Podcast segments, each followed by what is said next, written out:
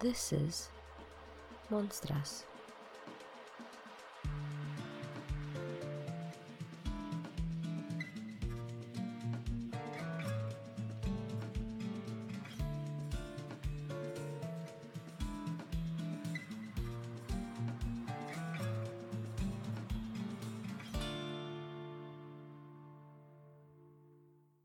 Welcome to our next episode of Monstras.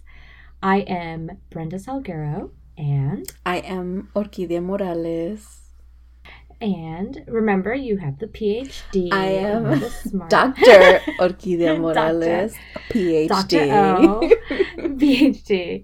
Um, and today we're talking about this bullshit theory, theory, air quotes, that I absolutely hate, called ancient aliens. And why did I want to talk about this? You know, it's not a monster. I know it's not a monster, but I kind of wanted to explore colonialism. This is how I'm rationalizing it colonialism as a monster and examine the many forms that that takes in subjugating and oppressing people, uh, especially, you know, modern people that exist today. So, one of those forms of subjugation and oppression, I think, manifests definitely perfectly in this insane theory called ancient aliens. And it's a theory that's very well, I shouldn't even call it a theory. It should be a hypo it should just be a hypothesis or just bullshit. I should just call it bullshit. Because that's exactly what it is. And it is popular enough that it has its own like whole series on History Channel. It's like 12 seasons or some ridiculous amount of seasons. Um, which just continues to propagate this bullshit. But anyways, you had your doubts about me and the stupid ass topic. Yeah, so we, I think, was it the, the first episode we had this com We've only done, this is our third one and I'm already lost. Uh, I think on the first episode we talked about my dislike for aliens and like how That's right. Yeah. Uh, I just don't like them. They they creep me out. I don't want to hear about it, and I don't want to believe in them. You know, like they're just. I'd rather not know if if something's out there. I, I I'd rather not know. I'm okay dealing with ghosts and monsters on this planet. Other than that, it's too much. So You don't want to know about all the monsters in space. no, that's that's already no. It's big no. so I like I wasn't sure where this was gonna go when we started talking about aliens. Uh, but when I was like l- listening to you and reading through your notes, I really like the idea of thinking about colonialism as a monster and then th- focusing on like the the ancient al- aliens aspect. So I was thinking about like um how different spaces of knowledge like universities libraries and things like that. We i mean i work at a university you work at a library. We know Yeah. that these spaces kind of create these narratives that make white supremacy that maintain white supremacy. So the idea of ancient aliens seems so far out there yet we both work in spaces where it's you know it it still like it still resonates. This idea that obviously native americans are not smart enough to do this exactly. Like they can't put, you know, one giant stone on top of another giant stone. I mean, you have you have plenty of slave labor at the time to do anything you want. yeah and so yeah so I'm, I'm really interested in what we're going to talk about today now i wasn't then but i am now Okay, excellent. excellent. I'm glad I brought you on board because I do So unlike you, we're actually on like the opposite spectrums when it comes to things because you believe in ghosts and stuff. I don't.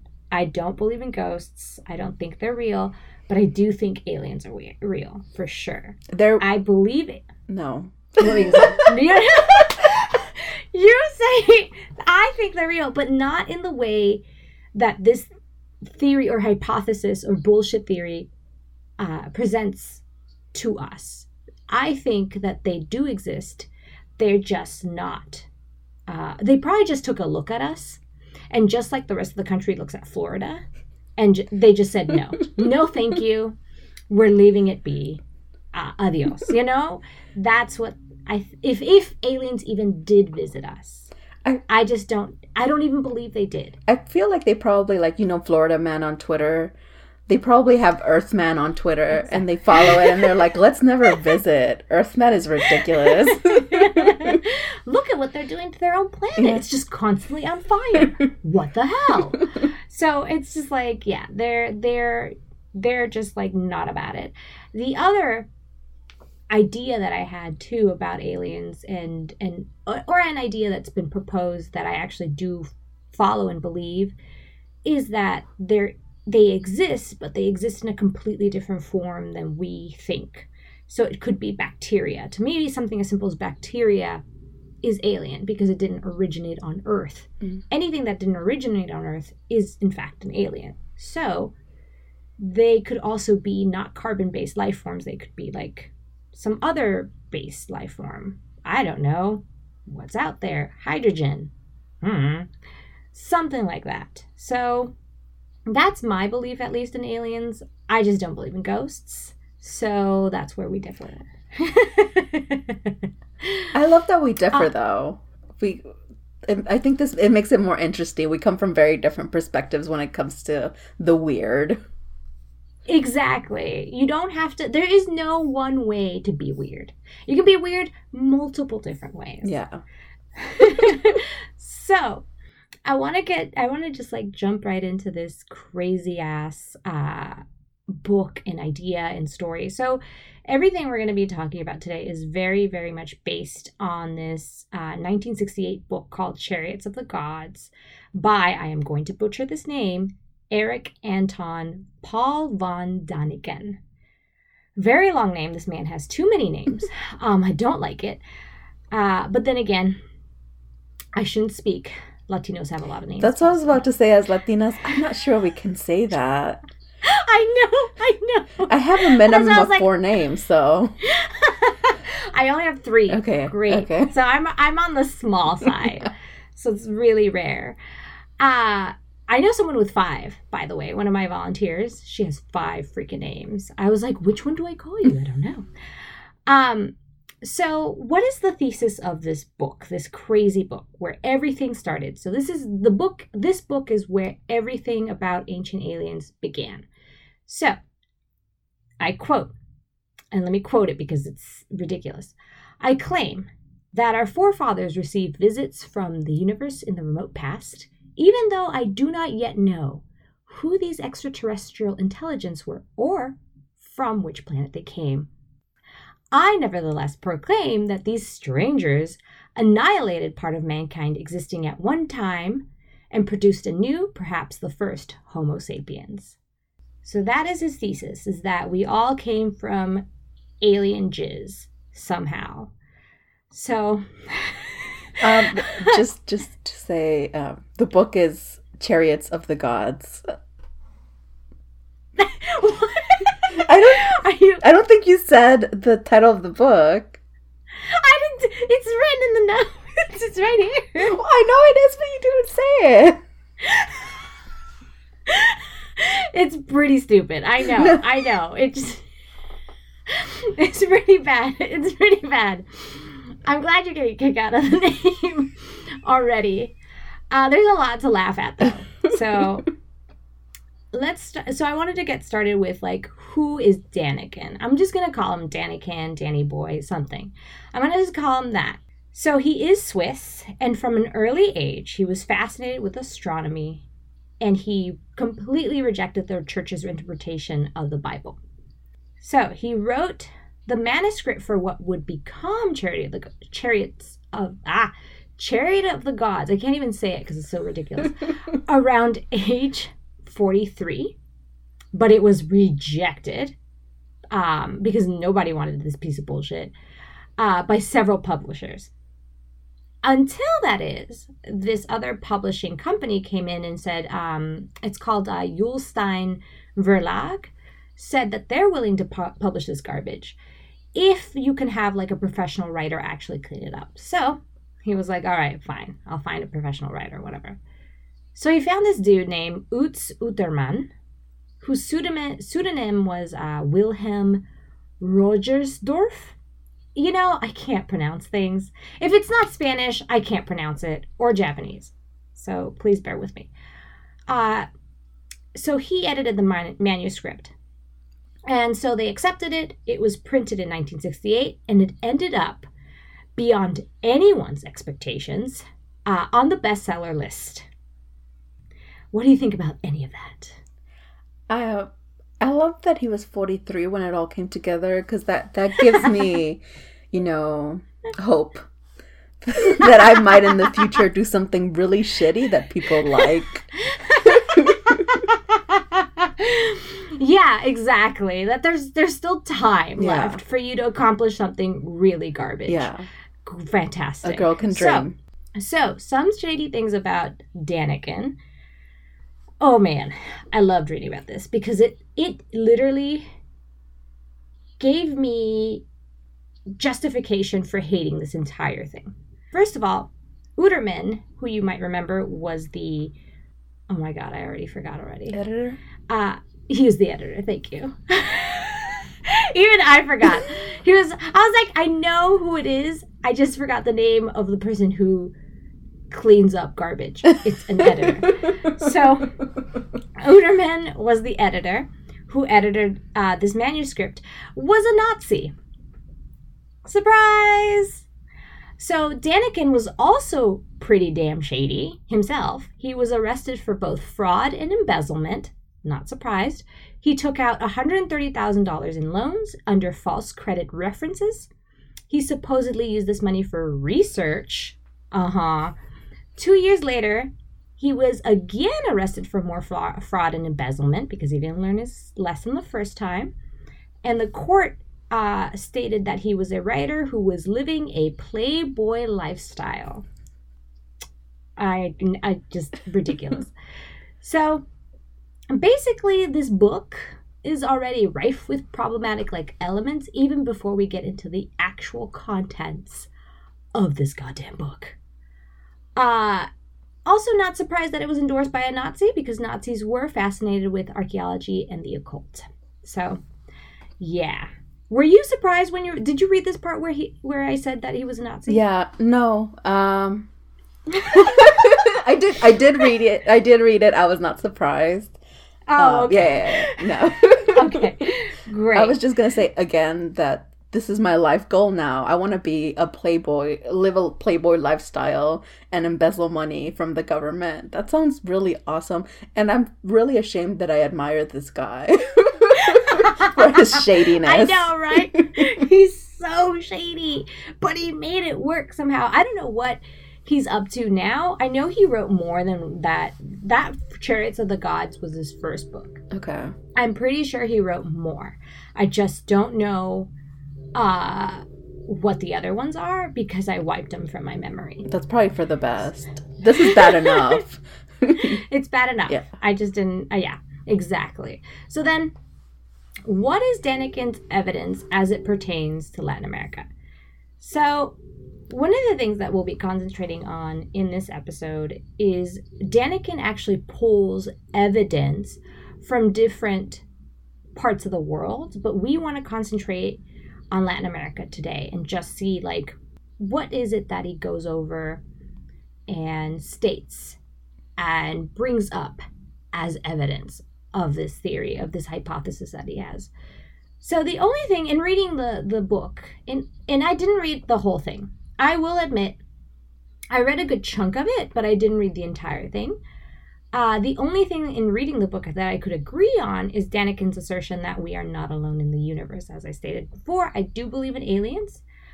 I just don't think they have visited us. He also doesn't believe in flat Earth, so also there's that. so one good thing, right?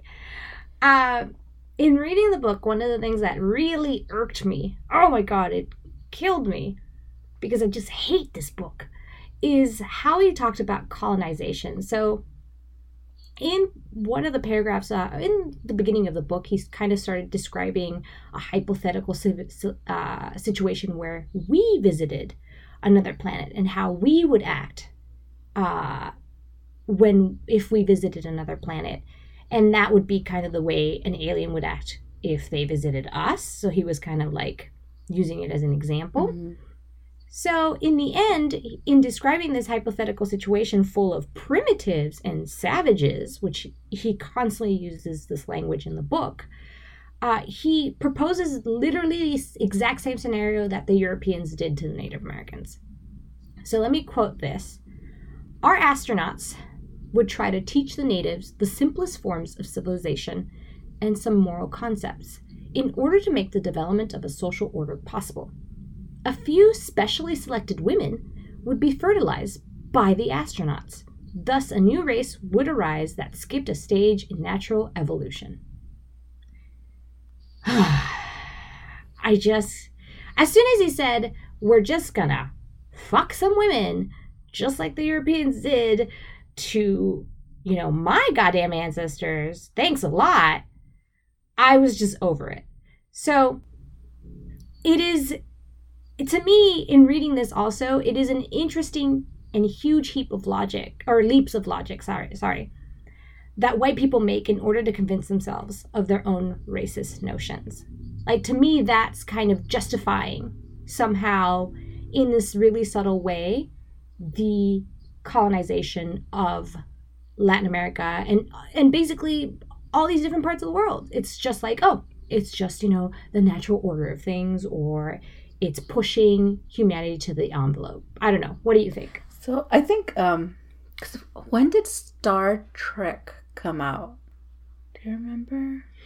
I think it was in the 60s. So I'm just thinking like around this time there was this whole push cuz um to to thinking about like space as the final frontier, right? Like thinking about space as the new western as the new place to conquer.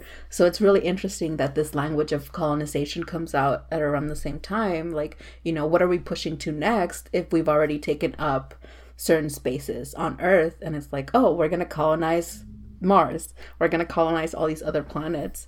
Uh, and I did That's a good Yeah. So it's really I mean, it's really fucked up. But it's fascinating logic too. The idea that we would have that ability, right? Like, w- what makes him Mm. think we would? We could get to another planet and they could massacre us. That's true. There's, but but Would they? F- this is a fundamental question you're asking. Would aliens want to fuck us? That is a I don't think fundamental. that's what I. I think what I was asking was, would they want to kill us? And the answer to that would be yes, because why wouldn't they? That's true. I don't know why I went with the other direction. Oh, I don't. I don't know what you do on your free on your free time.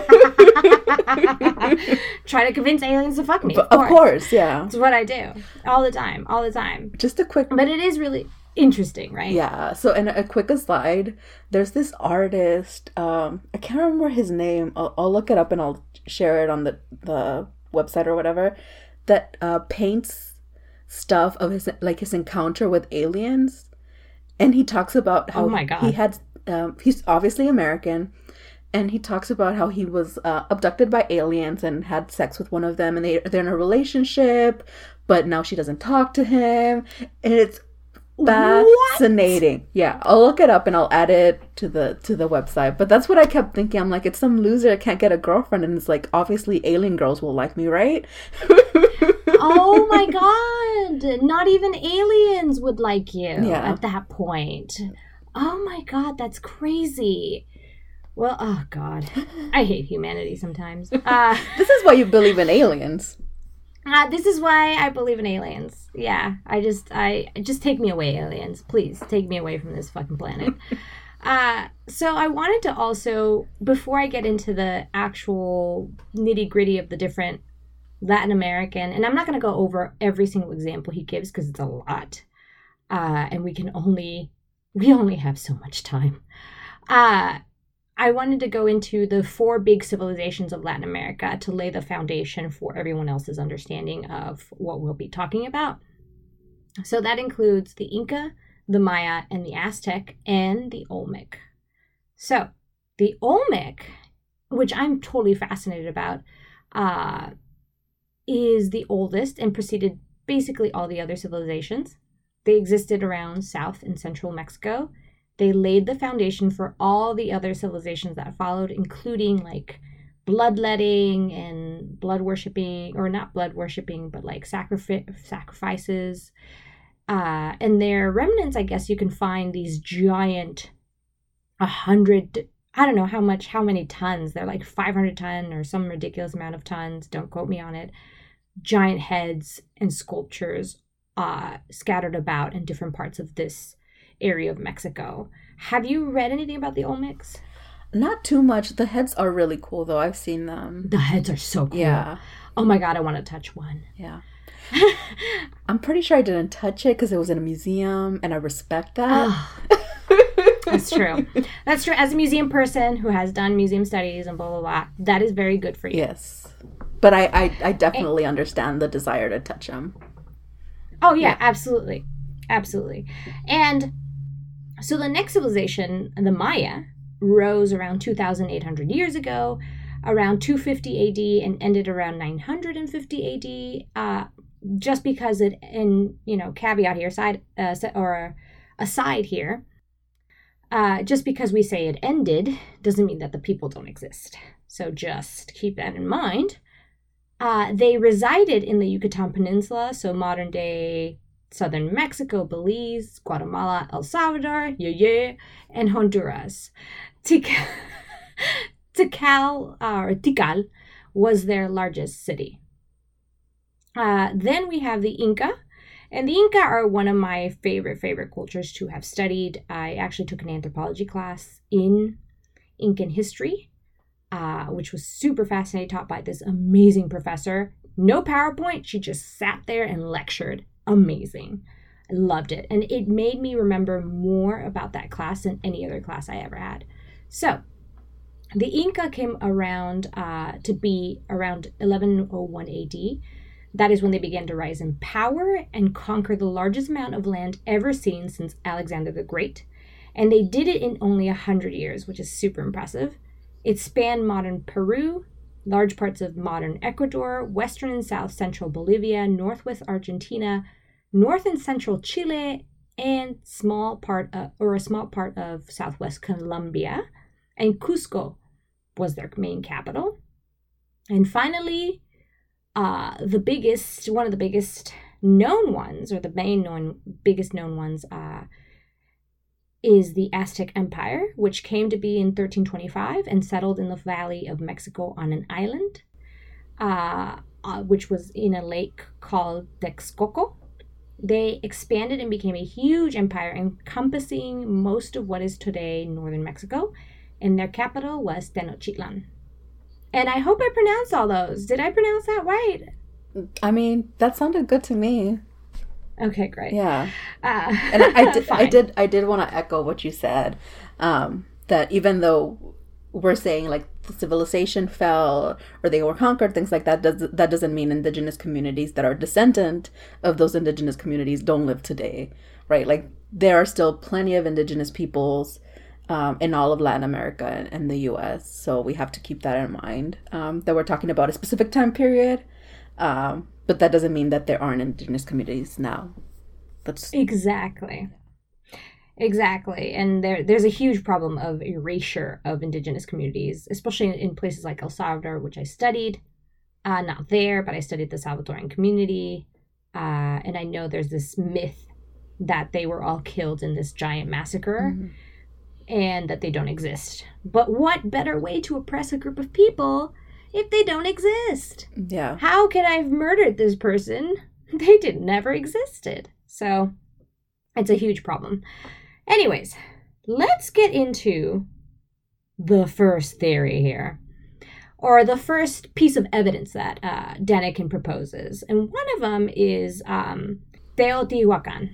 So this uh, city is an Aztec city. It's it was called according to, and this is based on also Daniken brings it up, but also there are a couple videos that I watched on ancient aliens. Uh, uh, that is based off the the History Channel, whatever. It was on YouTube, whatever. Anyways, they called it the Rome of the Western Hemisphere.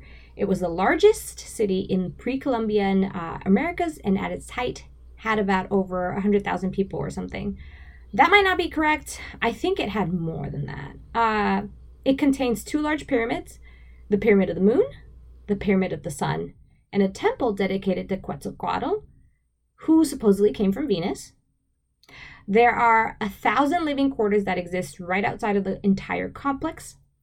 Uh, supposedly, according to the video, they do not know who built this structure or this complex, who ruled it, and what happened to them. They also claim that they don't know how they did it and how they were able to sustain that many people. They also claim where did the craftsmanship come from? There is no evolution of craftsmanship developing. So how did they build this? And also they said they called it how did these group this group of people build something in the middle of nowhere? It's not in the middle of nowhere. It's whatever. Anyways. so it's not in the middle of nowhere. It's in a place. It's in the jungle. Uh, they also said that the technology needed to build these things did not exist and could and absolutely did not possibly exist. Uh, and because they have no answer to any of these questions, they just say, fuck it, aliens did it. Right? Couldn't possibly be the uh, people No. coming up with their own strategies, of course. Yeah. Of course not. No. Of course not. Uh, the other thing is, too, also in the book, Daniken brings up this mystery about, you know, why all these cities, you know, Aztec and Mayan, ended up collapsing. And why did the people seemingly like disappeared and left behind countless structures like that they put so much effort into building? Why would they leave them? Why don't we just start with the idea why build it? And i'm like well why not? That's a, Like, a fair there's- response to a very stupid question. because I do think um, one of the things that like I I didn't notice that he talked about is the fact that all of this was destroyed through the process of conquest and colonization. So it's kind of hard to accurately know the histories of how things were built or what was actually built when shit was burnt to the ground and other cities were built on it. Um, so that's that's really important to kind of keep in mind. Dude comes in and goes, "This is weird shit. How did it come?" And it's just like, well, a lot of shit has happened since it was built. We don't really n- know, and that's okay. That's okay. Yeah. Not knowing is okay. Yeah. And also, there's so many different histories that we don't know about, and so much different things that we don't know about. So, them to, to completely dismiss uh, the fact that they don't know how, there's no evolution of craftsmanship, like them building smaller pyramids and then building their way up. So, another thing that he brings up, obviously, is the is the why people ended up completely disappearing. Like the idea is that in our in actual archaeology, which I took, you know, people the Mayans did really disappear. There is like this whole idea of like them having abandoned their religious centers and then going off. But there's a lot of evidence as to possibly why, which he does bring up in the book and tries to like counter. we know people move. that, that's not a that's not a far off idea that people would just move. Um, there's a lack of food. There's disease. There's you know, yeah. There's strife. There's rebellion. There's all these things that make people move. That's normal. Exactly. So there is in looking um at the theory of like why the Mayan civilization collapsed, and I did take an also another class on Mayan civilization, but I, again that person used PowerPoint, so I don't remember the details as much.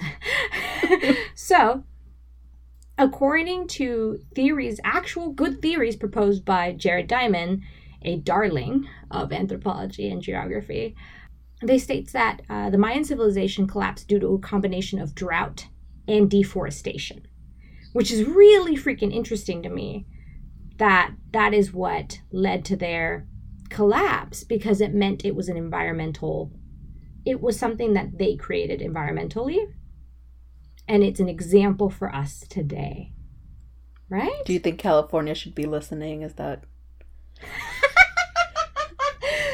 You know, if if I were Trump, That's literally what I would say. It's just like get rid of the forests. just just rake them all down. Just rake it all away, you know?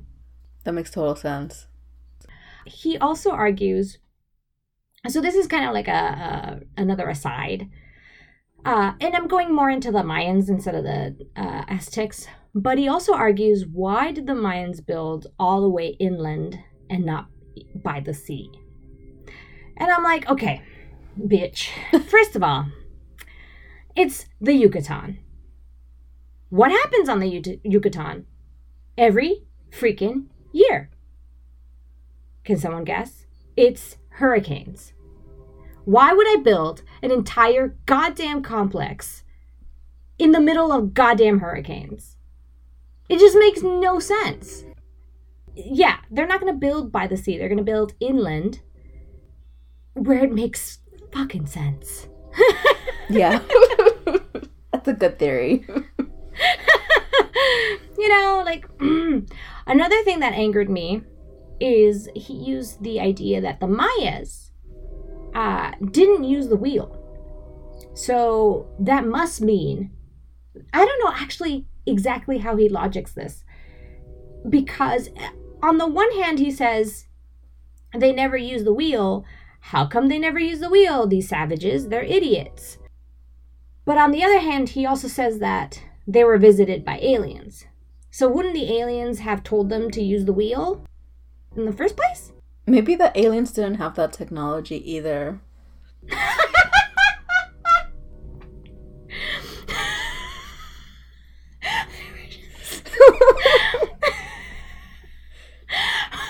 what? How do they drive their UFOs, Orquídea, if you don't have a wheel? They use um, a joystick. Two strings. Yeah. Yeah. Duh. so fucking stupid. So, anyways, going back to Daniken's stupid argument is Daniken argues that any intelligent civilization would obviously use the wheel. And the Mayans actually did have the wheel. They had the wheel, but they used them for toys. They would put animals on little uh, wheels, and so kids could play with them like little toys, mm. which I think is adorable. But the fact that they never use the wheel is t- there's two logical reasons as to why. One, there's no pack animals. There's no ox, there's no horses, there's no there's not even a cow, a pinche vaca, you know, doesn't exist in Latin America at this time. What are they going to do? Strap 50 dogs to a goddamn sled, you know? Or to a to, to a carriage? Strap a couple of jaguars? like it's not going to work it's not going to make sense. So they clearly didn't have also the terrain was pretty bad. Mm. You live in a goddamn jungle. Mm. Wheels are not going to really work. Yeah, I mean there was obviously not a necessity for it. That they, they built plenty of other things. I'm, I'm sure they were fine without the wheel in that sense.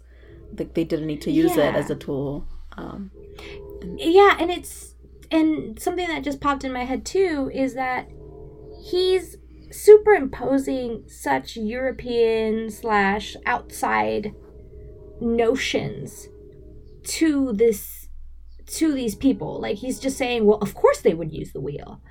But without thinking about, hey, their environment isn't conducive to any of this technology. Like it doesn't make any sense. Why are you trying to impose your ideas and your notions and your point of view onto this group of people that, first of all, made way more progress than you ever did with your stupid fucking book that you couldn't even edit yourself. So I at this point I do wish people could see you um, because there's fire coming out of your eyes. you really hate this guy, and I don't disagree I with really you, but him. you are on fire. I just think it's so stupid. It's just so stupid. And it's it's one of those things where it's just like it assumes that people are just as dumb as he is. Why okay, so this is why do you think it was so popular? why do you think it was so popular when it came out, and why do you think it's popular now? So, I think there's a lot of reasons. I think one of them is people love aliens. Period. They love aliens, they love ghosts. Ghosts. and I think the same reason why people gravitate towards ghosts, they gravitate towards aliens. Uh, and it's because they want something that's bigger than themselves. They want to be a part of something bigger than themselves. I was telling my roommate, hey, you know, uh, I'm doing this episode on ancient aliens. And she was like, oh, that's cool. And she, I was like, no, it's not. um, but she was like, I totally understand the colonization like aspect of it and the white suprem like the upholding of white supremacist ideals. Uh, and how it assumes people are stupid from the past and couldn't have possibly made these structures.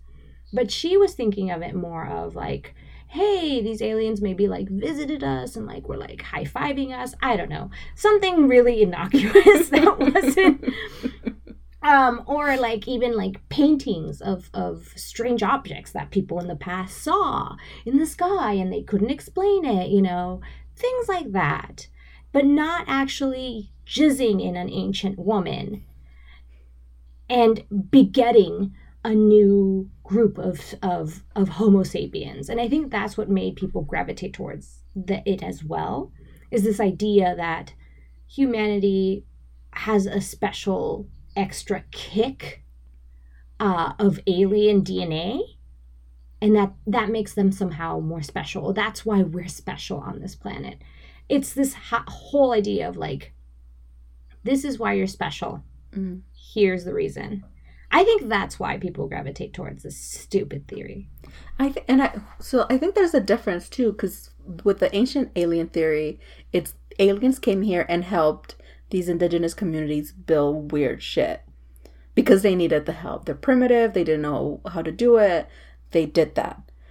And then the other side of it is if ancient aliens did come, then, and no pun intended, then then they would then they would mate with Europeans and uh, white Americans to create this higher race, right? So those are the two differences. Like these primitive communities of color would be colonized and we would be treated like children while we would be bred with and we will be we will become aliens with them and that's why we're superior to them and that's why we're better than all these other people um, exactly which is it, ridiculous it's ridiculous it's ridiculous i just anyways so let's move on to the second little uh thing on this thing which I think actually no. Let me see if it's the second one.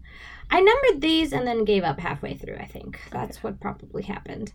Uh, there is another interesting piece of evidence, air quotes, that he uses, and the other one, is, this one is the ancient astronaut stone relief, which was found at Palenque, which is a Mayan temple in the Yucatan.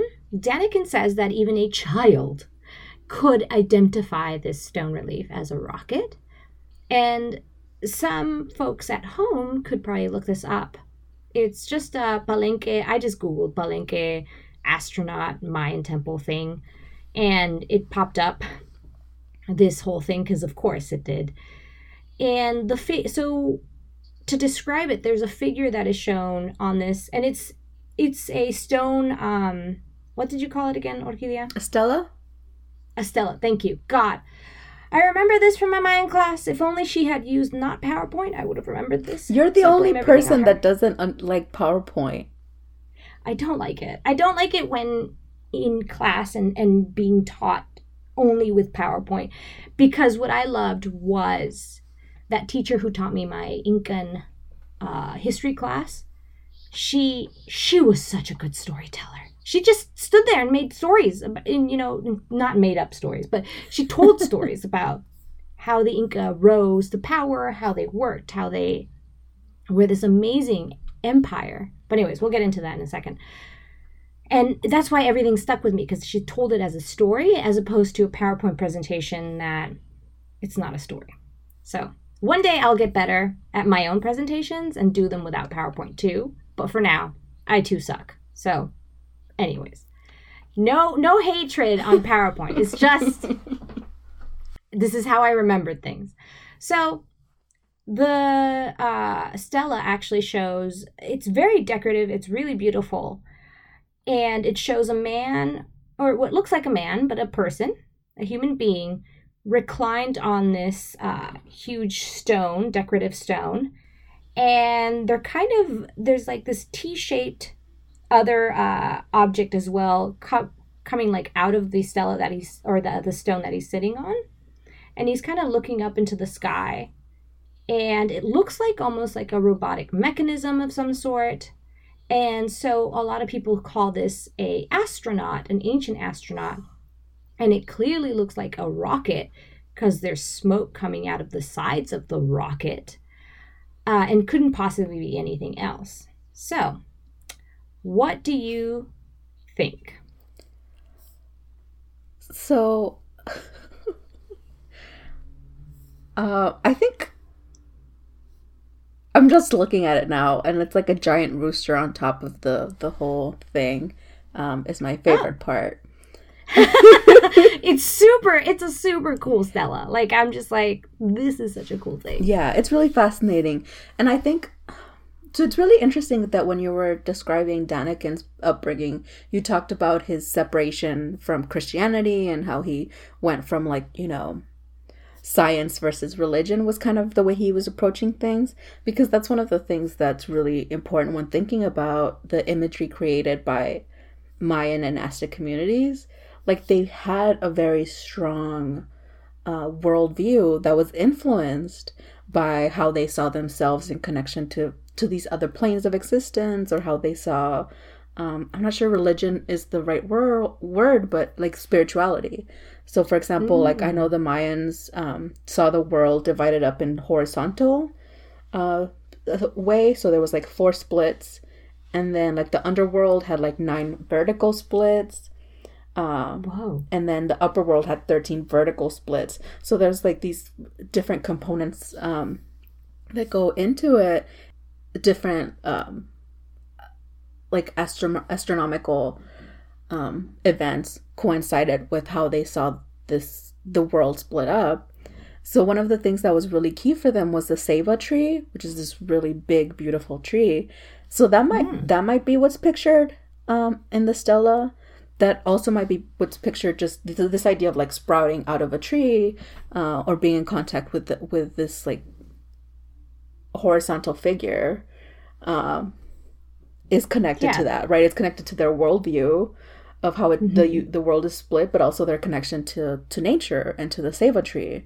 Um, so again, like you were saying, the problem with ancient alien theory is that we read things through our our eyes, through our like contemporary eyes, and we don't think about the the complex ideas that these communities had or have.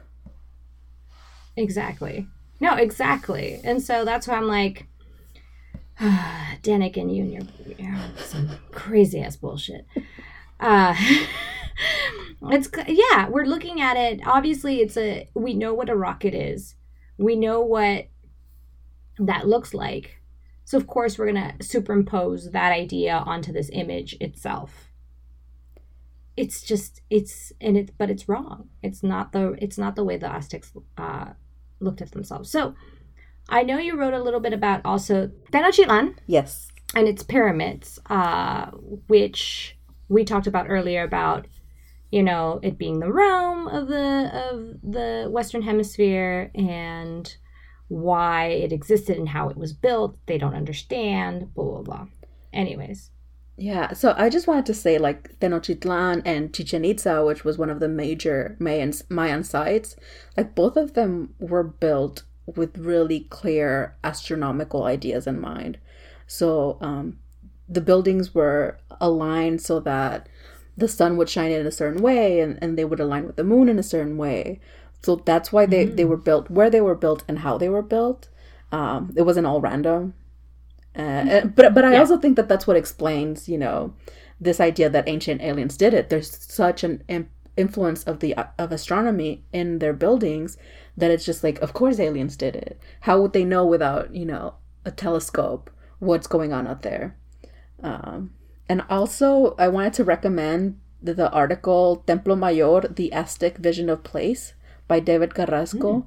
It's really good because so he talks about, all right, we're going to think about Tenochtitlan the way the Aztecs thought of Tenochtitlan. So from their worldview, what what did it mean? Why it was built that way? So I highly recommend it. It's a really cool article. Damn, that is awesome. Well, I'm gonna have to read it because that sounds awesome. it's better than Daniken, I can tell you that much. I would be so much more grateful to you for that. I would be probably more entertained and uh, not as angry.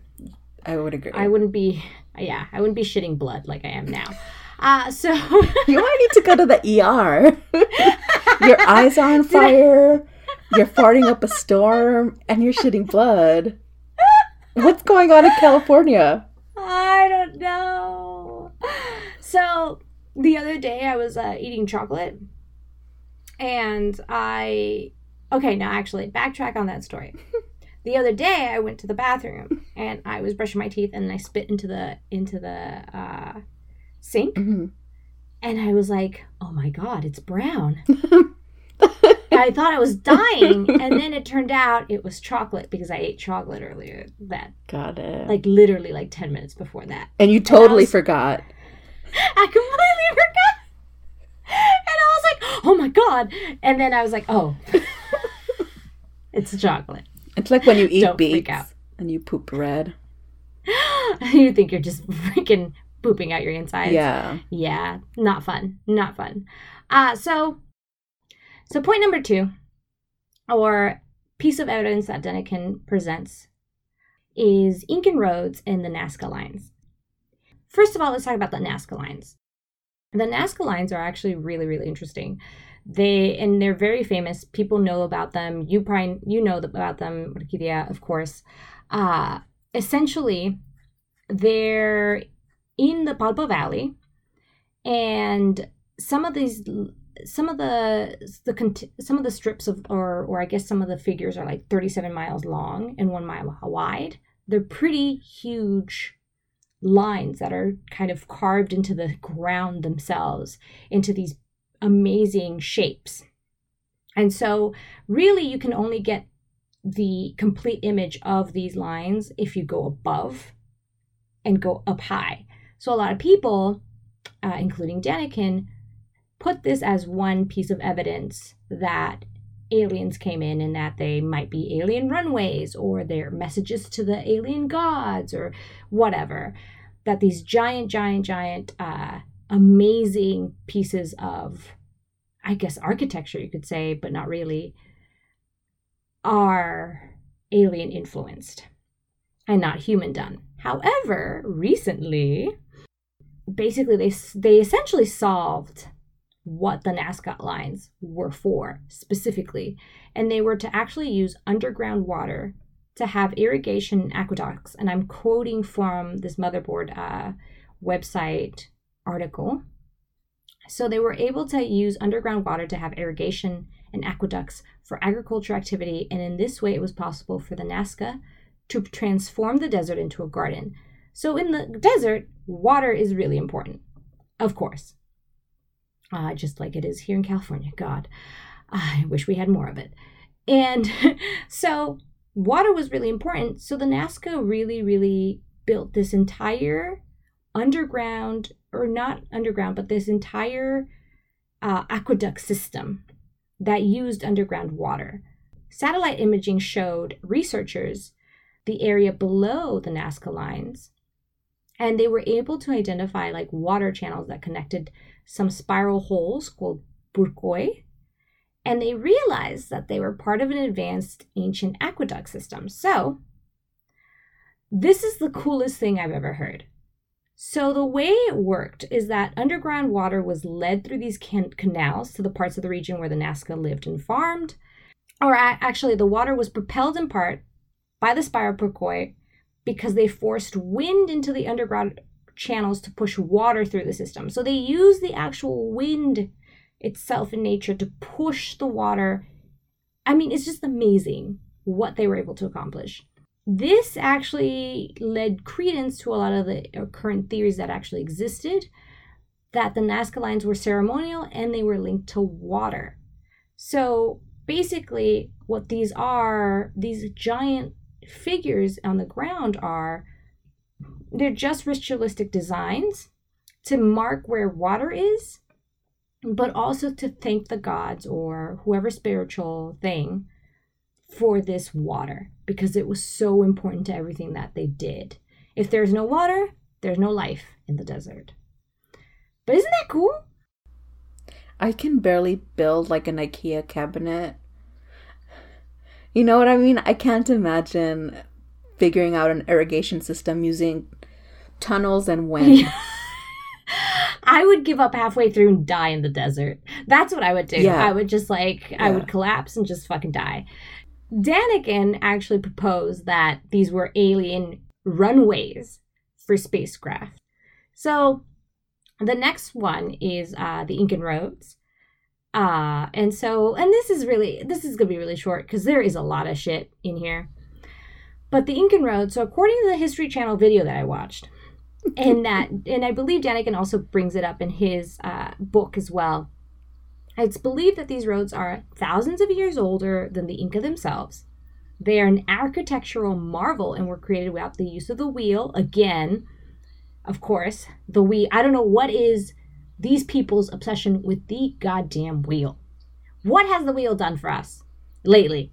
It goes round and round. round and round. Like the wheels on the bus. Now it makes Yeah. sense. it makes so much sense. So, I was with. Aliens wrote that song. I knew it.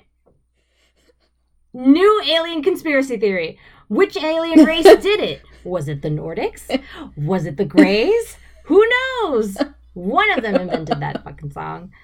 Anyways, if these uh these roads are a thousand year old, blah blah blah, without the use of the wheel, a draft animal, or even written language. So supposedly they've asked current Inca people or people who have descended from the Inca, um, despite not having a written language, they asked them. They basically went up to the random Incan people um, currently living in Peru. They just went up to them and were like, "Do you know who built these?" And they rightly said no. we do not know who built these fucking roads. So they rightly said no because their ancestors probably did. And why are you asking modern people? It's like asking me, did you build that road outside your house, Brenda? No, the fuck I didn't. Do you know who built it? I don't know. I just use it. Leave me alone, you strange person asking me stupid questions. what have you said about what did you write about this? Oh my gosh. Okay. I had not watched the Ancient Aliens show, obviously, because I don't like aliens. It's not my thing. I don't find it entertaining. So I watched some of the clips that. So I watched this clip that you're referencing, and then I watched a few other clips. I, I, I still don't understand the fascination with that show or how it has that many seasons.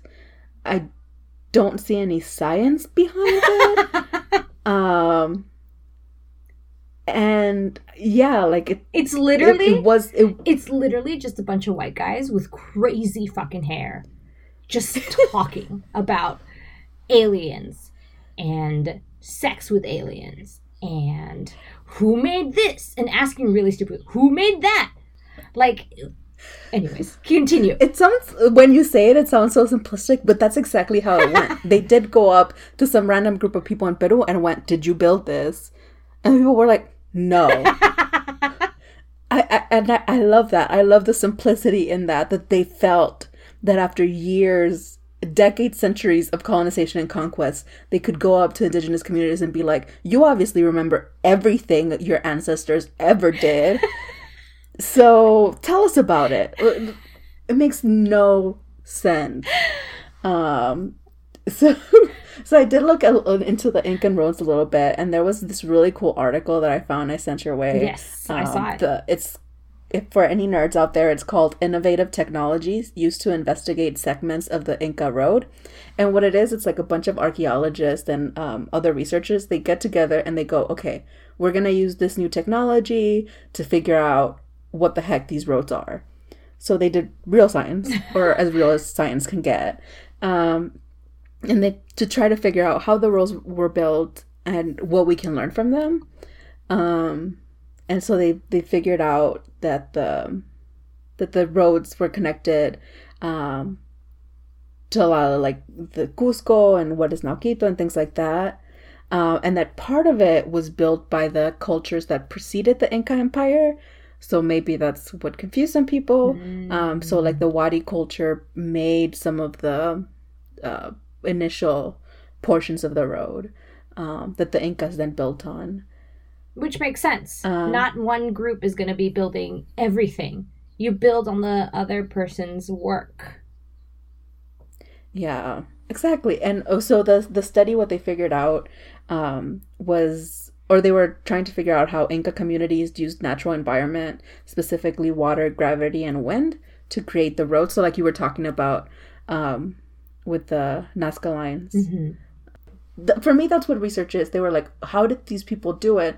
And what can we learn about that? What can we like how can that help us understand our present moment? It doesn't um, it doesn't come from an assumption of that group of people like this book started. There he was like i'm coming from this place. Let me try to f- get all this evidence to fit this weird square hole where i can throw this you know rounded peg into like exactly. I'm just trying to fit everything into this preconceived notion and idea that I already had, as opposed to true research where it comes like it asks a question like a very basic, easy question like, how did this come to be? Uh, but yeah, it's it's it comes from a place of let me ask and let me be open to learning as opposed mm-hmm. to let me make you believe this crazy ass bullshit I'm trying to blow up your ass. Yeah. so I just wanted to in in the article um they say quote the tour the true extent of the road network is not completely known because the Spaniards post conquest either dug up the road completely in some areas or allowed it to deteriorate and fall into ruin under ironclad horses' hooves or the metal wheels of ox carts. Today, it is estimated that only 25% of the route is still visible, the rest having been destroyed by the construction of modern infrastructure. So, again, it goes back to that uh, question of how there's no way to fully understand how or why these communities were built the way they were because so much of it is gone. Yep. So we can hypothesize, but I don't know. Aliens is not on the top of my list. No. It's like you Ever, ruined but definitely not for this. You destroyed everything. And then you give credit to aliens when you're the one who destroyed all of the evidence. Exactly. Makes no sense. Um, that's insane. So, anything else you wanted to say about that or no? Uh oh, so in 2013, um, I only found the program for this. I didn't find too much or what the presentations were like. So in 2013, there was a symposium at the Smithsonian National Museum of American Indian. It was called Engineering the Inca Empire, mm-hmm. a symposium on, on sustainability and ancient technologies.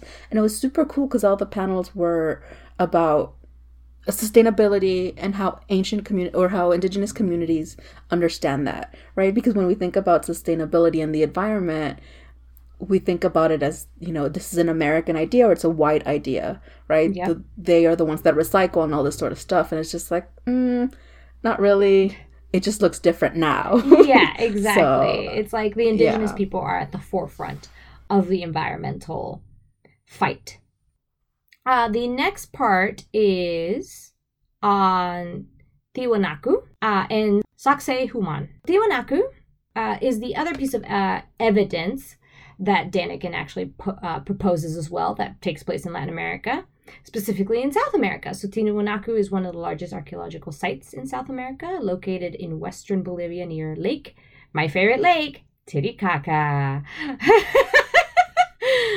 so Sacsayhuaman is located outside of Cusco in Peru and is the historic capital of the Incan Empire.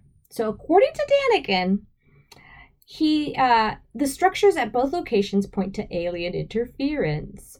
Uh, each site has structures that utilize rocks that are well over a hundred metric tons, which is badass. At Tiwanaku, the largest rock there is part of the Plataforma Litica and is part of a stone terrace. At Sacsay Human, the builders cut boulders so carefully and fit them together so carefully without any use of adhesive like cement or anything like that. They just like plopped them into each other. So, like Tetris. It's a true architectural marvel. It's famously known for how close the stones are and that they're so close that you can't even fit a knife or a blade between the stones. That's how ridiculously amazing they are. So, Daniken condescendingly, and so condescendingly, asserts that archaeologists know nothing, which is absolutely bullshit because they use a couple of ridiculous little clay this is me quoting him actually i'm going to do his voice i'm going to i'm going to try to do his voice pretend i'm him so you've never heard him i've before. never heard them before so because Okay. they use a couple of ridiculous little clay figures which cannot possibly have anything in common with the age of the monolith. Okay, I'm gonna stop. With the age of the monolith.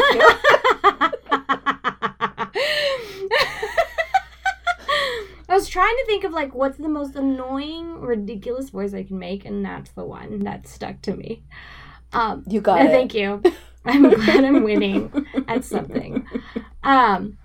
Anyway, so he says, you know, ridiculous using ridiculous little clay figures, which cannot possibly have anything in common with the age of the monolith. Scholars make things very easy for themselves. They stick a couple of old pot potsherds together, search for one or two adja- adjacent cultures, stick a label on it, uh, on the restored find, and hey, presto! This is me quoting him. This is literally from the book. Hey, presto! Once again, everything fits splendidly into the approved pattern of thought. Oh my god, the exact same thing I just accused him of, he accuses archaeologists of doing. God, anyways. As if using pottery shards isn't a legit archaeological technique used to date sites. So pottery styles change with time, and archaeologists actually do use those styles and those patterns to determine dates. Daniken also states that there is no way these humans could have transported 20,000 tons, which I'm not sure where he's getting this figure from. Uh, I'm pretty sure some of the larger rocks are about 200 tons, or I think I quoted something that it was like a little bit larger than that, like 100 met- metric tons. Yeah, so like 200 tons. Um, without either modern technology or, get this, aliens. because if we do not know the answer outright, then it must be aliens. Anyways, why is this bullshit? So I, I'm just gonna say maybe like his shitty Nazi editor missed that, and it was supposed to be 200 tons, and he missed a few zeros, so it was 20,000. Yeah, maybe, yeah, Maybe. yeah. Nazis couldn't count. Maybe. We all know that. yeah, yeah. We all know that. So um, I couldn't find a lot on Sacsayhuaman, but I did find that it was used as a fortress against the Spanish in the 16th century. Um, so that was really cool. Oh. Um, and that Tiwanaku uh, around AD 500 was the dominant polity in the region around the lake Titicaca. Um, Never get over there, it. I, I you have the sense of humor of a 12 year old boy. I've never grown out Uh, of it. That's okay. uh, and that it was like by around 800 AD, there were like thousands of residents there. So I'm, I'm sure they could figure out how to move things around if they needed Well, to. I saw a, I think I saw a documentary actually, not recently, but a while ago, where they actually recreated how they might have gotten those stones to fit together. And all they really did was they shaved down the stone and then they would shave the other stone that they were placing that stone, particular stone, into, and then just plop them into each other. And the, the Yeah. fitting of each other and the weight itself kept everything kind of together which is why they didn't really need any adhesive. So it was done. It took a while to do it, but it could it could be done. It's not beyond the uh, reasonable, you know, logic that this group of people, especially with this many people, could not have created these amazing structures. Listen, people are stupid. I 100% believe that. But people are also really, really goddamn smart and innovative when it comes to something that they want. We created the atom bomb because we just wanted it to end the war or because we wanted it before the Nazis freaking had it, right? That's the only reason why we we built it in the first place. So why is it so hard to assume that these ancient people could not have done the same thing because they wanted something and that they weren't innovative in any sort of way, that they couldn't build these things without a wheel. God. Um, it's crazy. So that's the end of all those weird evidences pieces. I wanted to kind of end on some general overarching counter arguments. You know, first of all, why? Why would aliens come down and teach us things? Uh, second of all, like, why do they think, do we, why do we think that people in the ancient world could not do these things. You know, they didn't have television. To me, they didn't have television. That's the one that's the one thing right now stopping me from innovating and building goddamn pyramids. Uh, is that I have TV and I got shows to watch. So they just but they had they had endless times, you know. They also had slaves. You know, a lot of ancient cultures did have a, a, a steady supply of hard laborers. And imagine what I could do with TV books. If TV books and like porn didn't exist, like what could we all do if those three things didn't exist? So how productive would I be? I'd probably invent really cool shit like a cool robot or some sort of I don't know, maybe like a sex robot. No, that would distract people even more. I don't think I would invent that. I'd probably start my own cult. You're scaring me. I don't think we're allowed to talk about aliens anymore. well, anyways, why then? What are your some like counter arguments, like some broader counter arguments? So, it just I understand in the 1960s, anthropology wasn't quite the field it is now, Yeah. but they knew shit. Yeah, Uh, they did. And and and I am not a fan of, of anthropology. I think it's a problematic field, uh, but it's it's grown, it's changed, and and we know the Aztecs and the Mayans had complex understanding of astronomy that shaped their worldview. So there's no reason to believe that they wouldn't build things based off of that. And also, so thinking back to the stela, if they did believe believe in aliens, that's also totally cool. You know, we believe in, some of us believe in them now. so it's so it's completely completely possible that they did they did think there were other people or other creatures out there. yeah. That's also possible. That doesn't mean that these creatures came and built everything in Latin America. Uh, so I also wanted to point out. So there was some recent research that showed the that was talking about the Kipu knots or the Inca knots. Yes, I've heard about this Um, research. Yes. Yeah. So they're um so they're used like as a form of, to, of accounting and to keep uh, numbers and things like that. But they also hold like um th- they're also a language. So um they store information in, in like three dimensional writing, which is amazing. And we're just figuring out. Um, I mean, we are not because I could never figure it out. But scientists and researchers are just figuring out what like the, the key and the code behind that. Um, so just because we don't understand it, we're not smart enough to understand it now doesn't mean that they weren't smart enough to do it then. Exactly. Uh, and I think going back to what we started off with, um, the idea of ancient aliens is really tied to this idea of scientific racism, Hmm. which is, you know, we used empirical evidence in quotes to say to justify racism. So obviously, certain groups are better than others because, you know, the shape of their heads. Yep. That was used for a while, like phrenology. If if your if the shape of your skull is different, that means you're inferior or superior. And I used to so I used to do this a lot more before things got really shitty. but I would go Oh God. So if you if you go to like some of the white power websites, Oh, they have really interesting theories on there, um, and and some of them are like you know talking about how they are aliens and wh- how you were talking about right they're descendants Yeah. of this like greater species. Others are like no.